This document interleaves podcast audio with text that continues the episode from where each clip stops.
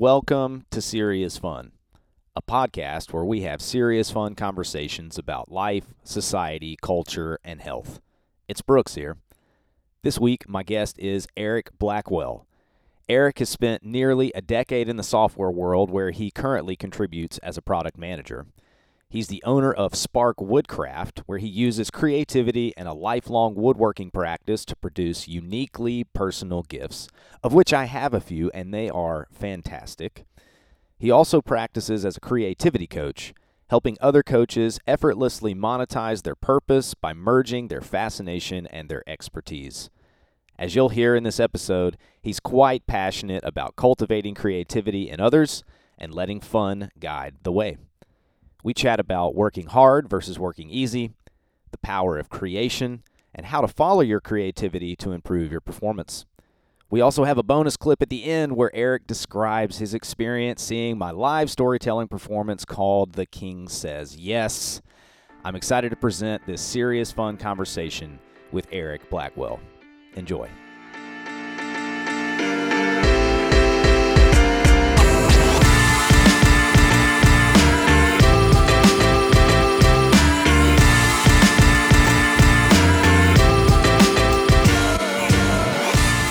Water drinking, but I imagine you don't want to pick up a whole lot of that anyway. So I'm gonna I'm gonna limit the water intake. Why is that? Um, you know, the physical obstruction of the microphone for one, and also the sounds that you'll pick up of my lip smacking and water and the cap and the chair and all the other movements I'm making to reach for it. So Well, if anybody hears this, just know that we're sitting in your office. Mm. You got a very squeaky but really nice chair. you want to drink water every now and again, uh, and that'll require you moving the microphone out of your face every now and again. that's true. That's not so bad. Uh, I agree.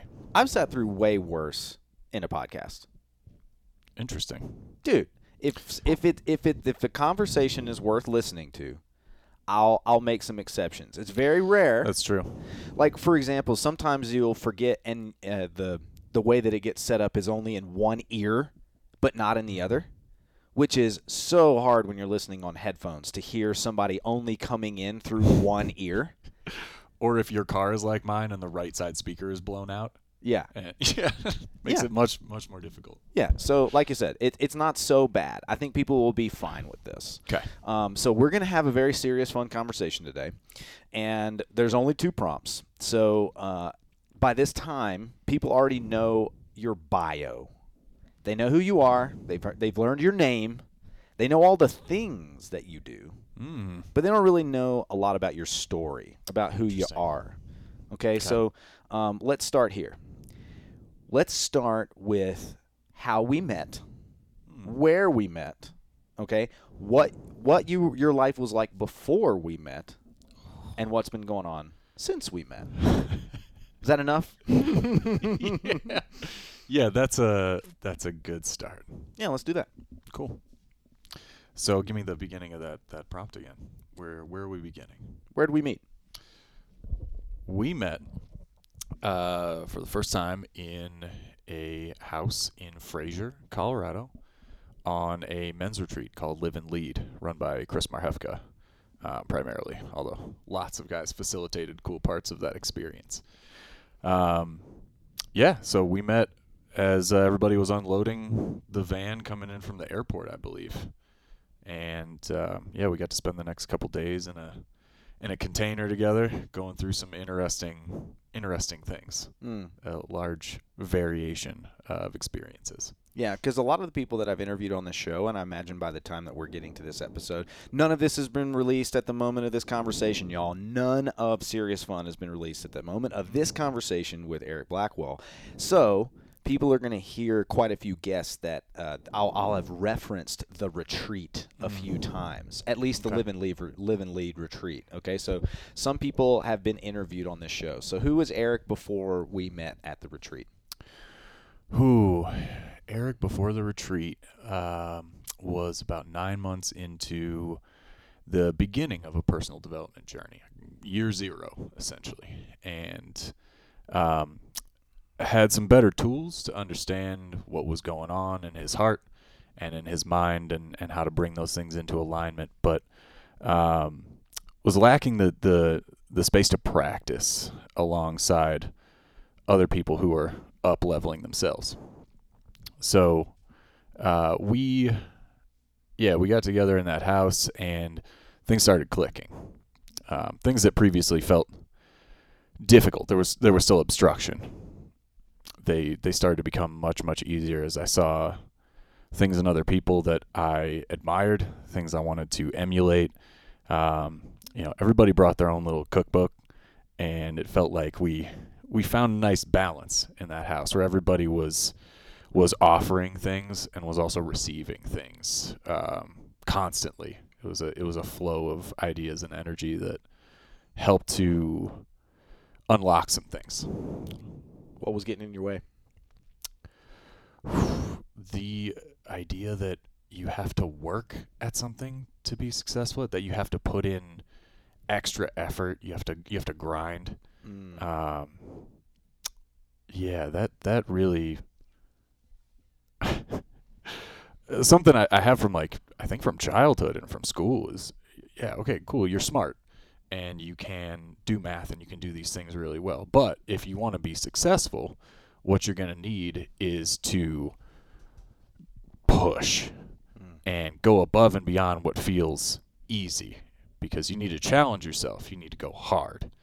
And the harder you work, the more successful you'll be. hmm So here's this has actually come up quite a few times in conversation on this trip. The idea of ease in your work Mhm. versus uh, like the feeling of grinding. Um, I've heard it said, uh, you know what happens to thing, you know what happens to things that we grind, we turn it into powder. And so the more that we grind, grind, grind, grind, the more our soul, our spirit, our mental, emotional state, the more that that starts to become like powder. That's not exactly what we want. We want some solid foundation. Another thing that I've Mm. really noticed is that it's hard to grasp the idea that you can work easy Mm. if you haven't worked really hard. If you haven't struggled with uh, or been challenged with work with the story that you have to work, work, work really hard to get the results, and that in some way your results are tied to the effort that you put in. Mhm. That has been a big unwind for me that things can be easy, and it sounds like that was a big block for you that got to be removed at the retreat. Totally. Yeah. Uh, and it was it was simple stuff that helped me to see that. It uh, was the breath work.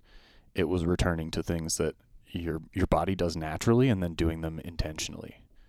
And uh, I found that as we we practiced more of those things, there was the ability to translate what went well in one thing into another thing that then unlocked something else in that second experience that then would beget a larger third experience. So it was a lot of pieces that were they were coming together and, and it was something greater than the sum of its parts. Mm. And a lot of it is like a domino effect. Mm-hmm.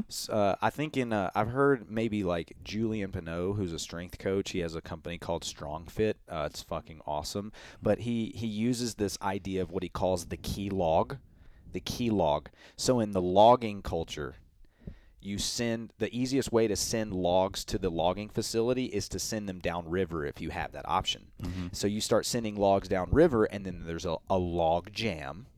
Yes, the jam happens, the Yep. obstruction happens, right? And so there is a person whose entire job is to be the person that finds the key log, the key log, the key log to remove that will uh, uh, res- like remove the obstruction. Because if you if cool you don't job. dude what a cool job but if I, I love it because it's problem solving and it's Yeah. puzzles because you can look at something and the immediate instinct when things are stuck is to start tearing things apart to start pulling logs out left and right Right. instead another alternative and this is what he was getting at is let's let's be with the obstruction for just a little while and let's observe it carefully. And then that let's remove the one the one minimal the one small change that's Mm-hmm. going to make everything easier. Finding that key log. You're learning as we're going right? I love that. this is my favorite part of the show. My favorite part of the show is for us to get on something and we start teaching teaching each other as we're doing this in real time. Yeah, for as much uh, woodworking as I've been doing, it's uh, I'm disappointed in myself for not knowing more about how the, the actual lumber is is milled, and I, I knew about the the downriver stuff, but the key log concept Mhm. is is new to me. That's Mhm. that's fascinating. and that's what happens once we can remove that first key log and, and as i'm i'm painting the picture for both of us and for people that are listening the key log for you is believing that your uh, result was tied to the effort and the hard labor that you put in Mm. That hmm you remove that and then of course you start flowing again Yep. and then you get jammed again Yeah. and you get to get another key log out so we've we meet at the retreat you're uh, going through this transition where things you don't you're, you're getting over this idea that everything has to be hard hmm and you're moving into a new phase what does that look like Ooh, the creation age. Uh, that's where I've been ever since. Um, I I learned on that retreat that my I have two superpowers. First is fascination. If there's something I'm interested in, I will pursue knowledge in that space endlessly. Um, and there's no there's no effort involved when you're fascinated by something. Everything is effortless. It's easy. And so um, as I learned to tap into what fascinates me and then understand why it fascinates me, I started to learn how I can create in that space. Because creation in a space where you're fascinated is also effortless. It tends to flow right out of you. So um, creation has been my my focus ever since then. So for the last two months or so, uh, I have spent time every day creating something new, um, often with other people. I love collaborating and working with others to help unlock things in them and shape up ideas together. Um, and that's led me down some really cool paths. Uh, in the software space, which is the, the space that I occupy for my day job, in woodworking space, I've been reteaching myself some graphic design and some other things that, you know, just more tools in the tool belt so that I can go create the coolest things possible and be able to apply as many different skills as, as I can to that experience. How is that different than how you were operating before Ooh, I was allowing my output to be tied to my income. mm. So I was heavily invested in the outcomes uh, of my job. How well is this product that I'm building performing? How well am I able to address the pain points of users and solve problems for them? And uh, there are myriad factors, obviously, in any business um, that are going to influence how much they invest in improving their product and in solving these problems for people. And so, as resources were slowly diminishing at this job and um, expectations were left at the same level, uh, I became frustrated with the disparity between what was expected um, and what was being provided. And obviously, the victim mentality stuff starts to come out in that in that scenario where you're like, well, what am I supposed to do to get you these results if this is all that I'm able to um, put into uh, into something like this? These are the resources that are available to me to get the result that you want. And I found um, that people became th- their expectations were lessened um, about what what our output was going to look like because they understood that our resources were diminished, but my expectations didn't change. Mm. I still wanted to make an impact. And so I was tying myself up in the results of my job uh, and my personal worth and what I was getting done, um, getting done, right, in quotations, as uh, something that gave me gave me value, gave me meaning, gave me fulfillment. And I was just putting way too much into into that arena where I had limited control over the outcome. So um, ever since then, I have learned to produce outcomes for myself in other things. Uh, Mm. some of that is is diving into things that fascinate me and making it feel really easy. Some of that is focusing on stuff that's smaller. The stuff that I'm doing for uh, software is very is very big. It's uh, stuff that's happening at, at a pretty massive scale. Like there are billions of dollars that flow through the system that I'm working on on a daily basis, and um, I, I needed to bring the scope down a little bit and focus on creating something with my own hands that then I could hand off to somebody. Dude, you're touching on a point that's been really hot lately with me, and uh, it might have come up on an interview on this show, is being able to separate our work from our profession. Mm-hmm. So, uh, uh, I, the way that I've started to separate it, at least in my mind and, and my uh, imagination, is that this will help provide some clarity for people that are experiencing that pain point that you're describing, which is you've put so much investment in your profession providing you with the inner sense of happiness and fulfillment that it's not uh, it, you've put too much uh, pressure on something to p- provide fulfillment for you Yeah. so most uh, like let's just be general here most of us would prefer that our work and profession overlap Yes. one if no if for no other reason that it's very efficient Mm-hmm. I'm, I'm receiving uh, the value that I want from the work through my profession. Awesome. Okay. Um, but for me, our work is something that's like a something that's much larger. It's a very huge scale, and you're likely contributing to it in uh, relationship to lots of other people who are doing similar work that's meant to serve not just the uh, life that I'm living now, but the life after that, and the life after that, and the, the people that continue on after us. Bingo. So that's our work. Whereas our profession um, or our job, quote unquote, can be either the thing that provides the work or it can be the thing that fuels the work. And that's been a big, di- big shift for me lately is understanding that. Because then, if it's a fuel, you take so much pressure off of what you're supposed to receive from it Right. right? You're not now no, no longer going, oh God, man, if, if if only my job were different, I would feel better on the inside. You know, and it's like, oh no, okay, what I can do instead is say, all right, what am I really about? And if for you that's like creating, well, I want to, I'm going to give you space to answer that. I'll answer that for myself. Like, what is my work? Mm-hmm. My work is to uh, awaken people's unique genius through the power of story. I believe that if I can help awaken people's individual genius, one person at a time, because it ne- you never know which one singular person is going to turn and, and put like the megaphone on it or like give you an exponential return on that investment. Treating every person like that exchange could possibly change their world and therefore the world of people around them just by giving them that personal time and attention. And if I can wake you up to your unique genius, and help you provide help provide some clarity on where that genius fits into the larger whole of things. And we're doing that right now by saying hey your genius may not be your profession. Your gen- your profession can allow you the stability and the energy and resources to then turn it around and put it out into your work.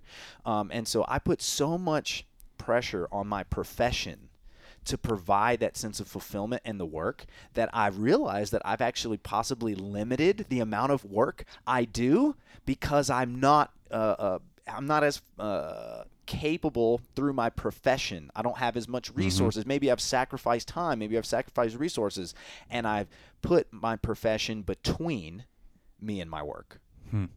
And so that's been a big learning curve for me. Is like, oh man, you know, there was like a big resistance to like taking a job and like working for someone because I have a very free uh, spirit and I'm very, uh, I, I like having things my own way and it's very entrepreneur of me. And, and where, where I have room to grow going forward is seeing like, man, I could actually change professions and, and get more work done because I do that. I can Yeah. actually use that as a way to wake up more people's unique genius. I can now have I never have to stress about money or bills or making sure that my business is operating a particular way. I can actually take a lot of those responsibilities off because they were keeping me from doing my work. Yes. So Yeah. I, I mean, like I'm uh, I'm kind of putting the cart ahead of the horse here because I know your story, but like you're you were putting so much pressure on your profession, then you started focusing on creativity, which is actually your work, Mm-hmm. creating awesome things and providing that for other people. That things have gotten easy. Things don't feel as hard, and it's just so strange to me how we can just make that one. It's the key log. You make that one subtle shift and things start to flow and feel easy. So, um, removing this idea that you had to work really hard that it had to be hard was like a first key log. Mm-hmm. You've started creating. So what do you feel is like your work? What are you really serious about? Uh, well, first, I, I believe that anything worth taking seriously is worth making fun of. So I only allow myself to take things so seriously before I, you know, look at them from the absurd side and then kind of laugh at them. Um, but what I've been taking seriously recently is the concept of effortlessness and how you can make everything feel effortless based on how you approach it. Um, yeah, something you, you were you were just talking about really resonated with me. Um, you were talking about how people put so much on their their professional role, and um, this, conversation I've been having with a bunch of people recently is about how yeah their their job is supplying lots of different things for them, but it's also their friend circle. Uh, it's like you know it's where they get a lot of their social interaction. Like there's other stuff that gets tied up in it uh, that I feel makes people uh, overly invested, and then they have a hard time separating. Like wh- what part of this is still fun for me? I, I like these people. I like what I do to a degree, but you you're held back by this belief that you need to you need to maintain this this thing. So um, I've I've been breaking down those barriers recently. Um, my attachments to things, and as I become less and less attached to stuff, things get easier because um, I've left outcomes behind. I've I've left my attachment to things going a certain way behind, and then I can flow into situations and uh, work with people in, in a very open way where like really anything is possible. So the question that I love to ask my coaching clients and the thing I ask myself every morning is what am I creating that is going to outlive me? And I, I've had people uh, mirror that back to me as like, oh yeah, your legacy. No. Legacy is very, very different. Legacy is a narrative. Legacy is likely what you're what you're attempting to create, how you want to be remembered. Mm-hmm. But we wake up every day and we interact with others. We create in everything that we do and conversations that we have. Like I, I look at every meal that I make for myself as a creation, right? It's an experience. So I want to work with people on a level where we are we are flowing into the things that fascinate them. We're creating effortlessly, and that is then creating those ripples that, like you said, start touching other people and awakening things in them. And your impact is amplified because you're you're connecting on a very genuine level with someone about something that that truly like fascinates you. You you don't have to put on a mask and talk about like the way I would talk about credit card processing numbers at work. Like that's not something that charges me up. So when I get to sit down and talk about dinosaurs, space, woodworking, all these things that like I find so interesting, um, it shows other people that it's it's beneficial for them to to look in into themselves and find those things. And so even if we're not connecting on like the same topic, right? I'm talking about dinosaurs and you can see my enthusiasm coming through like, "Oh man, it's really cool that you feel so strongly about dinosaurs. Um, I don't. But then they ask the question, like, what does make me feel that way? Mm-hmm. What brings that out of me? And then that is a very easy transition into what do I want to create in that space that's going to be here generations from now? That's going to live way beyond my years and um, snowball into something much bigger down the road that I, I could plant the seed for now. Yeah, and it's amazing that like that structure or that thing that lasts beyond our lifetime, but we may not actually have to be the ones who create it. Mm-hmm. We can contribute to it through our own unique genius. And that's the part that's so for me challenging is I had built in this belief and a lot of it is rooted in ego or, or wanting my legacy, wanting my Mhm. story to be remembered a certain way, trying to overly craft my own narrative. Yes. Uh, and because of that, I was limiting I was limiting myself by saying I know what's be- okay. All right, here we go. Okay, we go. By saying I know what's best for me, that's a really tricky statement Mm. because a lot of times we know how we want to feel on the inside. Okay. So I know that I want to receive, say, a sense of satisfaction. I know how I want to feel. Then what happens is that we craft and construct a reality that, that we believe will give us that feeling. So I'm like, really thinking about my life. All the things that, looking back, I'd say, those were the best things that ever happened to me. Hmm. None of them, I'm going to go ahead and absolutely acknowledge, none of them were how I expected them to look. Mm. I knew that I wanted to feel a certain way. And by going, oh, I know what that looks like because I'm so smart. I know exactly what how I can arrange my external environment to, pres- to provide that sense of security and comfort on the inside. But every time I've been wrong. Every time, and, and every time that I've uh, uh, uh, fixed on that that reality as being the only one that I will accept, I've now just cut myself off from almost literally everything else that could provide that sense of happiness and well-being. By saying this is the thing and the only thing, then I have said, okay, well then fine. None of these other things I'll allow to be happy. I'll never I will not allow myself to feel happy and fulfilled unless I get this thing, unless I get this toy, unless I get this job, unless I get this partner. Yep.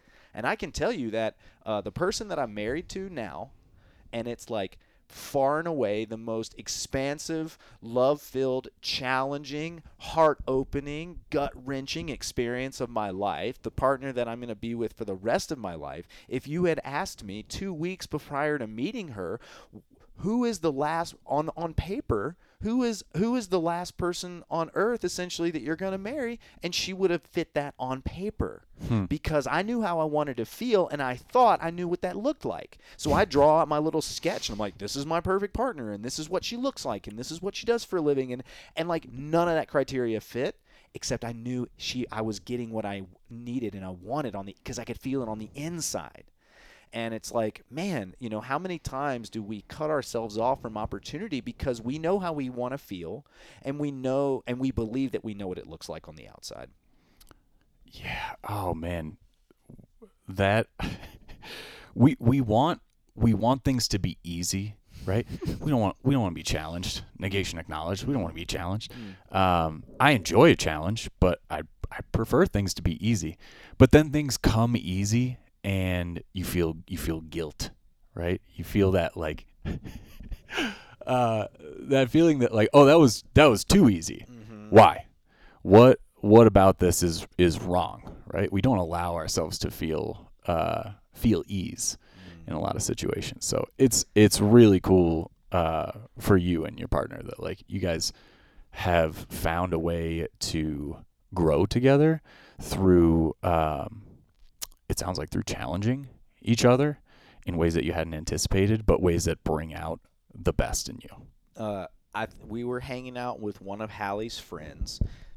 I think actually now well, I, I could always interview her via digital, but it was probably a missed opportunity for me not to interview her in person. Her name is Linda Addis, and she um, is one of the co-founders of the Revolutionary Women and the Moon Society.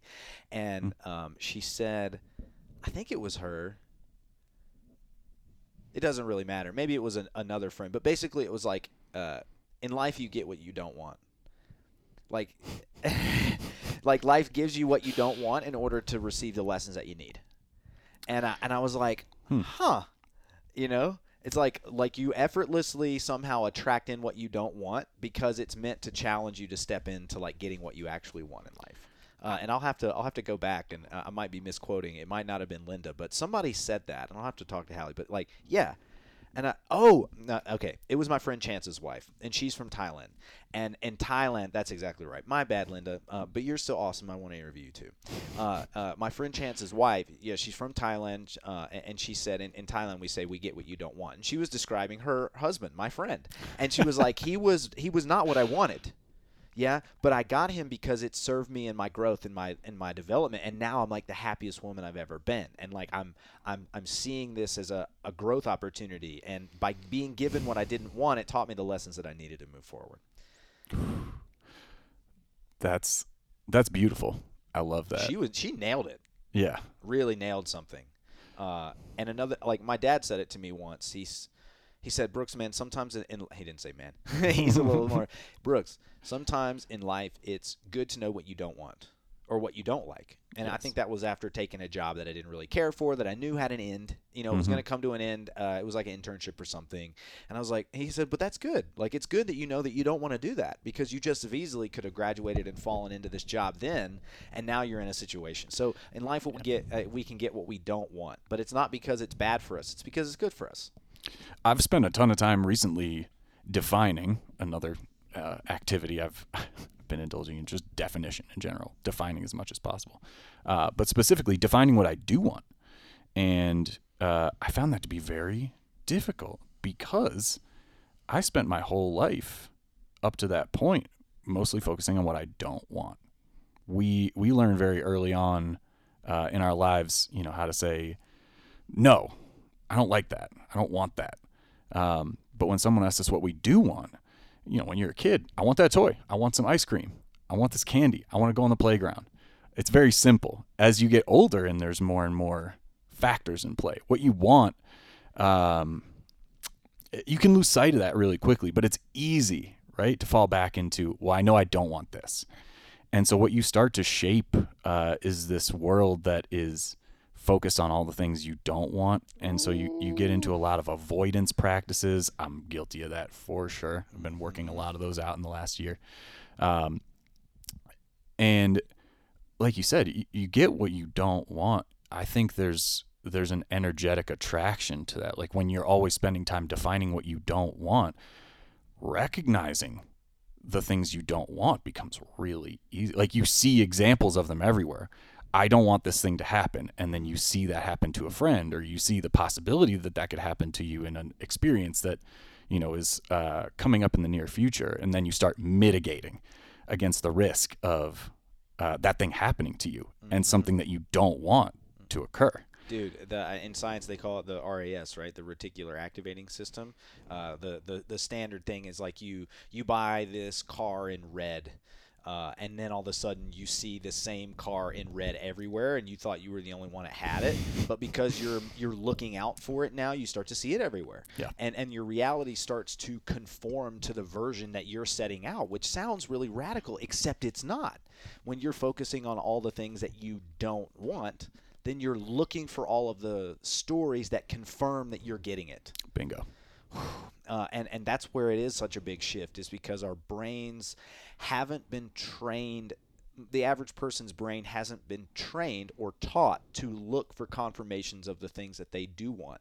Um, but there is like, okay, look, there's confirmation bias where we start to like uh, uh, try to shape the result to fit our ideals. Um, and that's a whole different thing, and that happens in science all the time. We want the result to be a certain way, so that but the data comes back, and we try to make the data fit the result, as opposed to just seeing the data a- in an objective way. Um, and okay, I want to loop this back to where we started, which was the sense of like working really hard.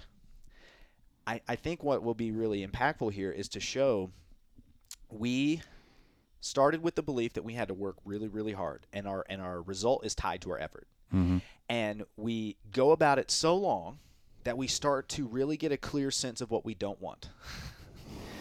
yeah? Yeah. But it, it's only because Where we was my effort it. wasted? Yes, but it's only because we tried it. It's only because we Mm-hmm. can look back and go with tw- hindsight being 2020, I would do things differently and this is how I want things to go in the future. So if if you're just starting out in some hustle and some job and and you're given the advice that it's got to be easy all the time, I think that's not very I don't think that serves that person that well because it's it's possibly uh, keeping them or shielding them from lessons that they need to have that awakening and go, this is actually what I don't want. Yes. But you can't know that unless you're putting it into action.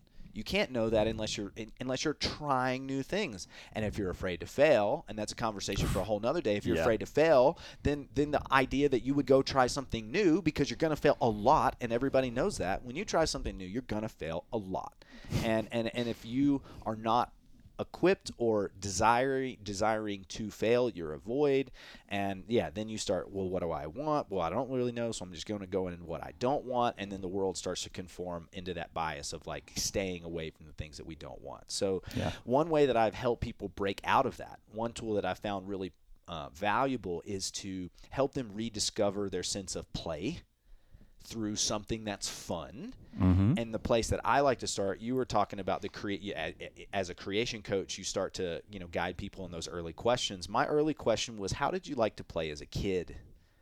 How did you Hmm. like to? Because if I ask people what they do for fun now, most of the time it's like, uh, you know, like something topical. Maybe I, I go to exercise and I go do this with my friends, and it's all the things that they think I'm supposed to, that, that I want to hear from them as a Right. coach. You know, well, I like to exercise. No, no, no, no, no. How did you play as a kid? And then they go, oh, I kind of, I love to play video games. Okay, great. Like now that we have this, let's see if we can use the things that work for us as a kid to inspire the adult version to get out of our own way, to get out of the work mode, to allow that creativity to come in and that playfulness to come in. One thing that I've noticed about Eric since I've been here is this dude loves games. Yeah, you love games. Staying with you and your wife has been so much fun. We've played Settlers of Catan, uh, Settlers of Catan. We've played the Wii. Like, so what is your relationship to fun? Where does it fit into your life, and what do you like to do for fun? Oh, dude, my my motto is follow the fun. Follow the fun. It's it. it sounds so simple, uh, because it is. I, I believe that if you tap into your inner child, right? You were just talking about how, like, as a kid, how did you play? How do I'll I'll go one step up and say, how do all kids play?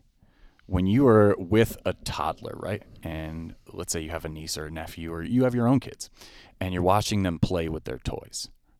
They'll play with a toy so intently, and then something in them will, like a, a switch will flip, and they'll be like, I'm done with this toy. I want to play with this toy. And they put it down. There's no guilt. There's no, like, they're not quitting on that toy, right? They're just, mm. they're more fascinated by this other toy. Oh my god. Quitting on the toy is such a home run statement. That is so true. Oh, I don't want to be a quitter. Yeah. Oh my god, that hurts. Let's hits let's skip so over all the sunk cost fallacy Oh. science that goes into that because that's a whole different discussion Uh, and focus on on how a, how a child actually plays they they flow from one thing to another and they do it without attachment so as a as a toy you know as they as they use a toy and they have fun with it they burn through all these ideas they they play out all these scenarios right they take a a doll or a, a I had a bunch of dinosaurs I had a bunch of like ninja turtles those were big for me growing up Oh dude. um, and you play with those, and then uh, you you enact these scenarios, and you let your imagination come out of you through these things. And then once you've the scenario is over, you drop it and you move on, and you do something else. You pick up the next thing that looks fun. I'm gonna put down the Ninja Turtles, and I'm gonna pick up the Nerf gun, right? And then I'm gonna move into playing with the Nerf gun until that loses its luster, and then I'm gonna drop into something else. Kids do that uh, without any attachment, and it's it's fascinating for me to watch. I I love watching, uh, like I don't have any nieces or nephews yet, but I do have a lot of younger cousins that I got to watch grow up, and that was always something I really enjoyed was watching them play with toys because uh, it's so easy for them to make that transition from one to the other. And so when I'm coaching people, and I talk about following the fun, uh, the structure that I've given it is thing is this thing called a creation sprint, and it's time that you schedule for yourself. Where uh, normally how it goes for me every Friday morning, I wake up, I go through my morning ritual, I do some breath work, I do some pour over coffee, I have something that like you know grounds me and gets me focused on Grounds you. yeah. Hey. Hey. uh, I, I get very into it and I get very attuned to, okay, what do I feel like doing today? What sounds fun?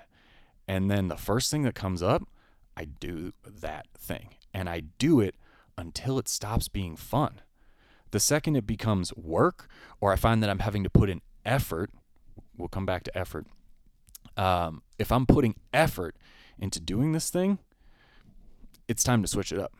I'm going to put that toy down and I'm going to pick up the next toy in line. I'm going to pick up the thing that looks the most fun and I'm going to do that. And there are plenty of days where I bounce around between three or four things for hours and hours and hours because I'll be doing some sort of like video editing, right? I'll be like, all right, I'm, I'm just not feeling this right now.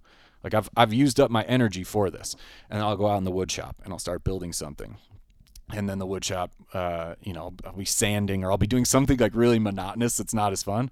like, okay, I'm gonna stop sanding. I'm gonna go back to the computer, and now I'm gonna design uh, something, you know, do some graphic design work, and then I eventually make my way back to the video because something pops into my brain that's like, ooh, here's a way to make that fun again. Here's something you can do that you weren't doing before that's going to bring back that enthusiasm. Mm. And so I ping pong between all of these things. And I love that mode of allowing myself to say, this isn't fun anymore, and stop in that exact moment and move on. Yeah. And some people say, well, I don't have the luxury, Eric, of just stopping when it's fun, hmm. sir. Mm. Uh, and here I'm gonna I'm gonna play some devil's advocate. I'm gonna I'm gonna argue with myself. I, I do that so well. The argument is, well, I don't have the luxury to do what's fun all the time for me. I need to get this done. I need to get that done. Really, I think what you're doing is using the framework of how children play. Hey, look, some kids they get engrossed for one in one thing for hours on end. Mm-hmm. I knew kids that that's how they played. Yep. What you're noticing, and maybe what you did, and what you see in other kids, uh, what what you see in other people, is that like you actually benefited from putting something down and going and playing with another thing, and then putting that down and playing with another thing, because what it did is it provided a spark for you to return to that thing. Yes. And and that actually is something that uh, when as an exercise coach, and I think that uh, I'm imagining at this point in my life, being an exercise coach is no longer my profession. Hmm. Um, but one thing that I did notice is that when I tried to describe play and the importance of play, a lot of times people were like, "Well, I'm not getting anything done." and they imagine that since they're not getting anything, there's no like they're not accomplishing anything. Yeah. Uh, uh, they're not receiving a result that it is not that there's no utility to it, and that's actually not true by any sense of the imagination. Um, the utility of what you're describing, the being willing to put things down and shift gears, the utility of that is that it provides some space for creativity and inspiration in that task. So let's say yes. I'm now the person that's making the argument, Eric. I don't have the luxury of doing what's fun for me all the time bouncing back and forth, what I would say to that person, if you are that person listening to this show, is this Imagine that we do that with our work. We can compartmentalize our work into different types of tasks. Maybe I got mm-hmm. like administrative tasks. Maybe I have more deep dive things where I need to be like fully engrossed because I, you know, I can't. You know, there's things that I can do with different levels of attention. Mm-hmm. One thing that I learned from our mutual friend who works uh, on your squad and one of my fa- my uh, the recess recess's uh, resident house cat, Mr. Cameron King, is that he actually has very much given so much practice to where his attention goes and the cycles that his energy and attention will go through. And so he knows that really, if he allows himself, uh, he can really only allow himself about 90 minutes worth of work and there's a cycle where you have to kind of get ramped up to that peak attention and then you can hold that peak attention for maybe 30 minutes 45 minutes but it might take you 30 or 40 to get there so if your if your attention is disrupted at minute 20 and you haven't gotten to that thing, it's not like you can just jump back in and pick up the curve where you left off. Right. You have to start the curve over again. So here's what I'm getting at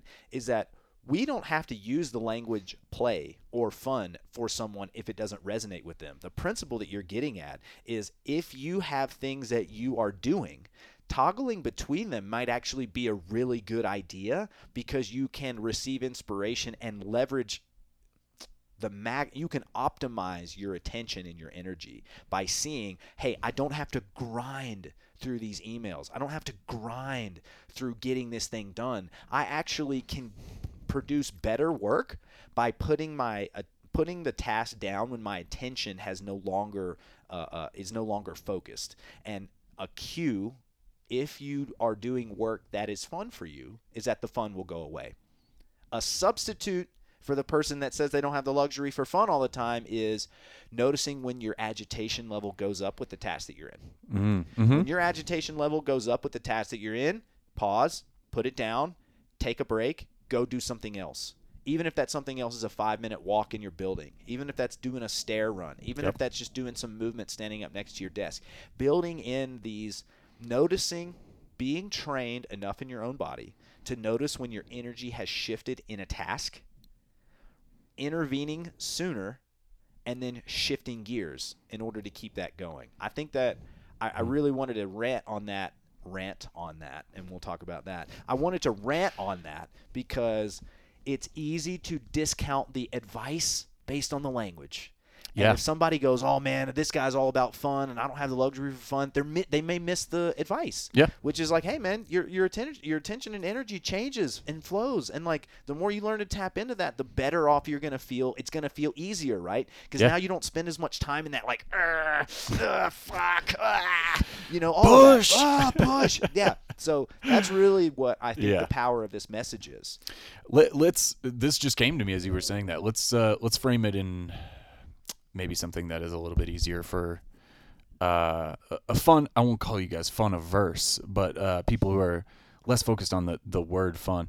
Let's call it disrupting positively, because agitation disrupts negatively, right? Agitation gets under your skin. It starts messing with what you're doing. It's this undercurrent that is like this low vibe stuff that pulls you down, right? So let's disrupt positively. Movement, perfect example of a way you can disrupt positively. And uh, we both find movement fun. So that's something that's really easy for us. Uh, I, I used to do personal training as well, and that was another thing I would always challenge people with with their exercises. If you're not enjoying this, how are you going to make it a practice? Yeah. if you come in every day and what you do bothers you and is an obligation, um, you're not celebrating your body. You're not celebrating your growth. You're grinding your body down. You're beating it into submission to get results for who? What? What? what are you building here while you're at the gym? Are you building a body that other people will admire? Uh, Are you doing that in a way that is making you feel awful or is dragging you down? Like wh- the outcomes are so important. And I think if you focus on getting clear on what your outcomes are and recognizing when your your work towards an outcome has become a source of agitation, disrupt it positively. Disrupt it positively in whatever way that you can. I love using fun as a frame because I know when I'm having fun. It's easy for me to tell if I'm having fun. Uh, and likewise, it's easy for me to tell when I'm not having fun. So for me, it's very black and white. It's uh, I know that I want to be in the white space, in the you know the where I'm in the white magic space, and not in the the dark magic space. So I, I guess that's uh that's a way you can choose to frame it if you like. Disrupt positively. Uh, if something that you're doing is no longer enjoyable, uh, you can take time to recognize why it's not enjoyable, or you can say, I'm just going to put this down. I'm going to put down this toy because I recognize that I'm not having fun with it. And now I'm going to find a way to disrupt this energy that has entered my space that is agitating me. And I'm going to make it positive instead. Dude. I think that's the perfect way to end this show. Beautiful. What do you think? I like it. We'll I get a think we- volume two soon. I think we fucking crushed it. I think we crushed it. Um, y'all, it has been such a pleasure to uh, get down and, and sit, get to know Eric a lot more intimately over the last couple of days. Um, the work that he's doing, uh, and I again, they have a brief overview of, of the things that you do, but the thing that you're working on right now, one thing that I'm very excited about is the app that you guys are building for Enlifted. Are you able to talk about that a little bit? Uh, yeah, yeah. I'd love to talk about the mission of the app and, and less about the the A to Z, Yeah, you know, let's workflows that. and That'll things like be that. a great way to close. Um, so uh, I got involved with Enlifted early last year, um, early this year. 2020 And man, has been a is, for those year. that don't know, Enlifted is Enlifted is a coaching certification. Um, it is also a course that you can take. Uh, if, if the coaching element of it is less interesting than the course content, um, both options are available. But Enlifted is a way of using your language and uh, the components of your language specifically. I like the definition that it exists within the system for your language and the, and the pieces of it uh, to change the way that you think and to then use that to springboard into developing yourself further uh, by using an architect mentality. So, uh, as opposed to focusing on what you don't want, right? All the conflict, you focus on what you do want. And I know how simplistic that sounds. So, I would encourage anyone who is interested in the stuff that we've talked about today uh, or any of the other guests I'm sure that you've had on to go and, and check that stuff out Yeah. because you it, what it gave me is so unique to me and what I needed and where I was when I took it. So I encourage people to to interact uh, with that type of content and then see how it lands for you. But where it really helped me was in uh, fostering an architect mentality, understanding the components of my language that were detrimental to that mentality, the uh, the can'ts, the won'ts, the the nevers, Maybe. um, the maybes, yeah, all the stuff that introduces doubt, the softening of your language, or I always this, or I never that. yeah, Yeah. and start speaking in uh, a way that is pointed forward. Pointed, you the way forward is in. That was something I heard early on in this course, working with working with Mark and Adam. Um, the the deeper inside you go, um, the more readily you can pull answers out of yourself to figure out what forward looks like. And so, um, what we've been developing for the last eight to nine months is this this core workflow of a an app where we feel we can scale a lot of the elements that are introduced uh, to people via coaching and make them accessible in your pocket because coaching is expensive um, and coaches coaches are people. They have limited amount of time that they can spend with you working on things. And uh, my objective whenever i was coaching people uh, in, in creativity and in personal training i, I want to make myself obsolete. I want to work with someone for no more than six months at a time before like we are either done or we take a serious break and recalibrate I have zero interest in working with somebody who needs me to get the results they want. I want to give you the tools so you can figure that stuff out on your own. And then you can look within to find the answers for how you move forward. Just like an app is a technology, I feel compelled to share that language is a technology. Absolutely. Writing is a technology. They're old, they're pretty Mm-hmm. ancient technologies, but they are technology. And so they're a way for us to create things, to make Yes. things easy, easier. And so um, most of my huge upgrades in, in 2020 and a lot of 2019 were facilitated by using my language as a technology to upgrade everything in my life. Yes. And Enlifted does that very, very well. And Mhm. although it is simple, simple does not mean easy. Simple to execute does not mean that it is easy. A lot of times we have to take a hard look at the way that we're using our language to put barriers between what it, what we what where we are and what we want. And um, once you really tune into the the the language game, then you start understanding the next level, which is responsibility. Uh, being responsible for your language and being responsible for your life. And language is an incredible technology for assuming control of both. And so, if what we've talked about, if what Eric and I have talked about so far on the show resonates with you, go over where can they find more about Enlifted? Uh, it's a good question. Is it The, enlifted.com? uh, yeah, it, it might be enlifted.me.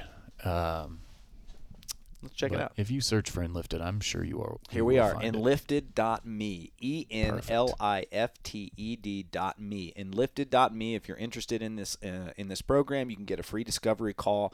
You can talk to a badass coach, and even just the discovery call is going to really change the game for you. Mm-hmm. Um, and and I know that this app is going to be another uh, awesome extension to the work that you guys are doing. So I appreciate you coming on the show and sharing about your story, dude. Absolutely, man. Thank you for having me. I uh, look forward to talking about some of this stuff again in the future. We've got we've got much more to dig into. Can't wait, brother. That's it for this show. See you guys next time. Thanks for listening to this serious, fun conversation with Eric Blackwell.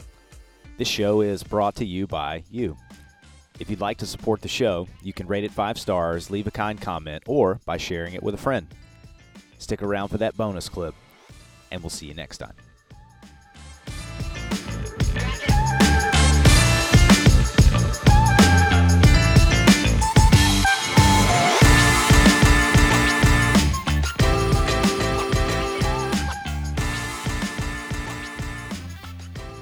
So, dude, tell me about the King Says Yes.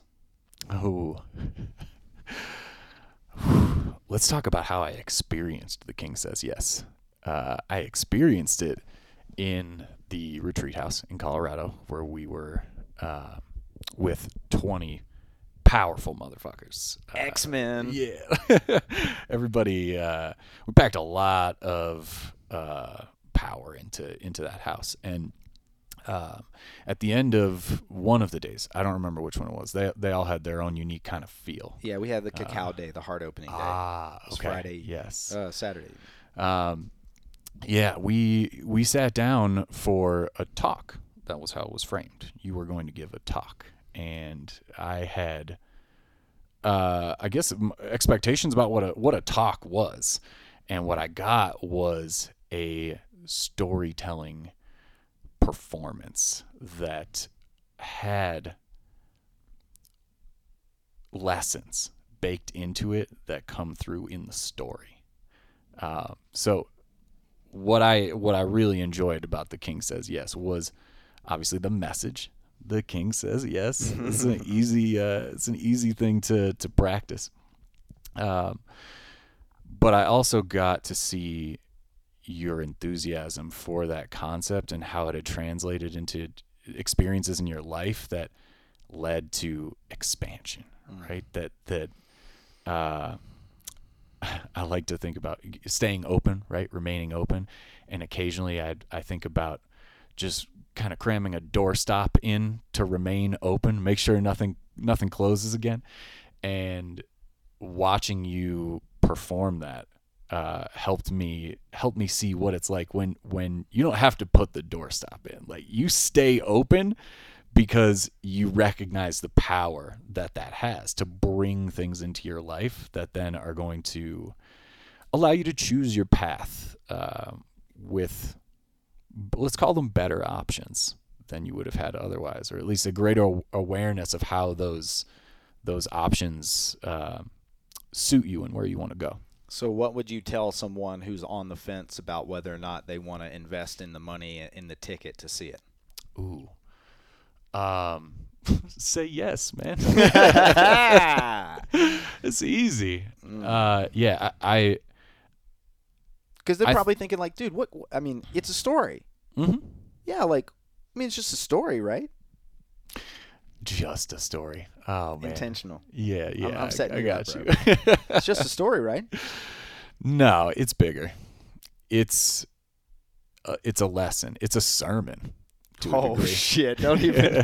oh man, you put a. What I Oh, yeah. recognized Okay, as I was watching it is this is this is the first of many Brooks sermons I plan to attend in my life. Whoa. And yeah, watching you relive that experience and to see um, the enthusiasm come through for the message because of how that message has served you.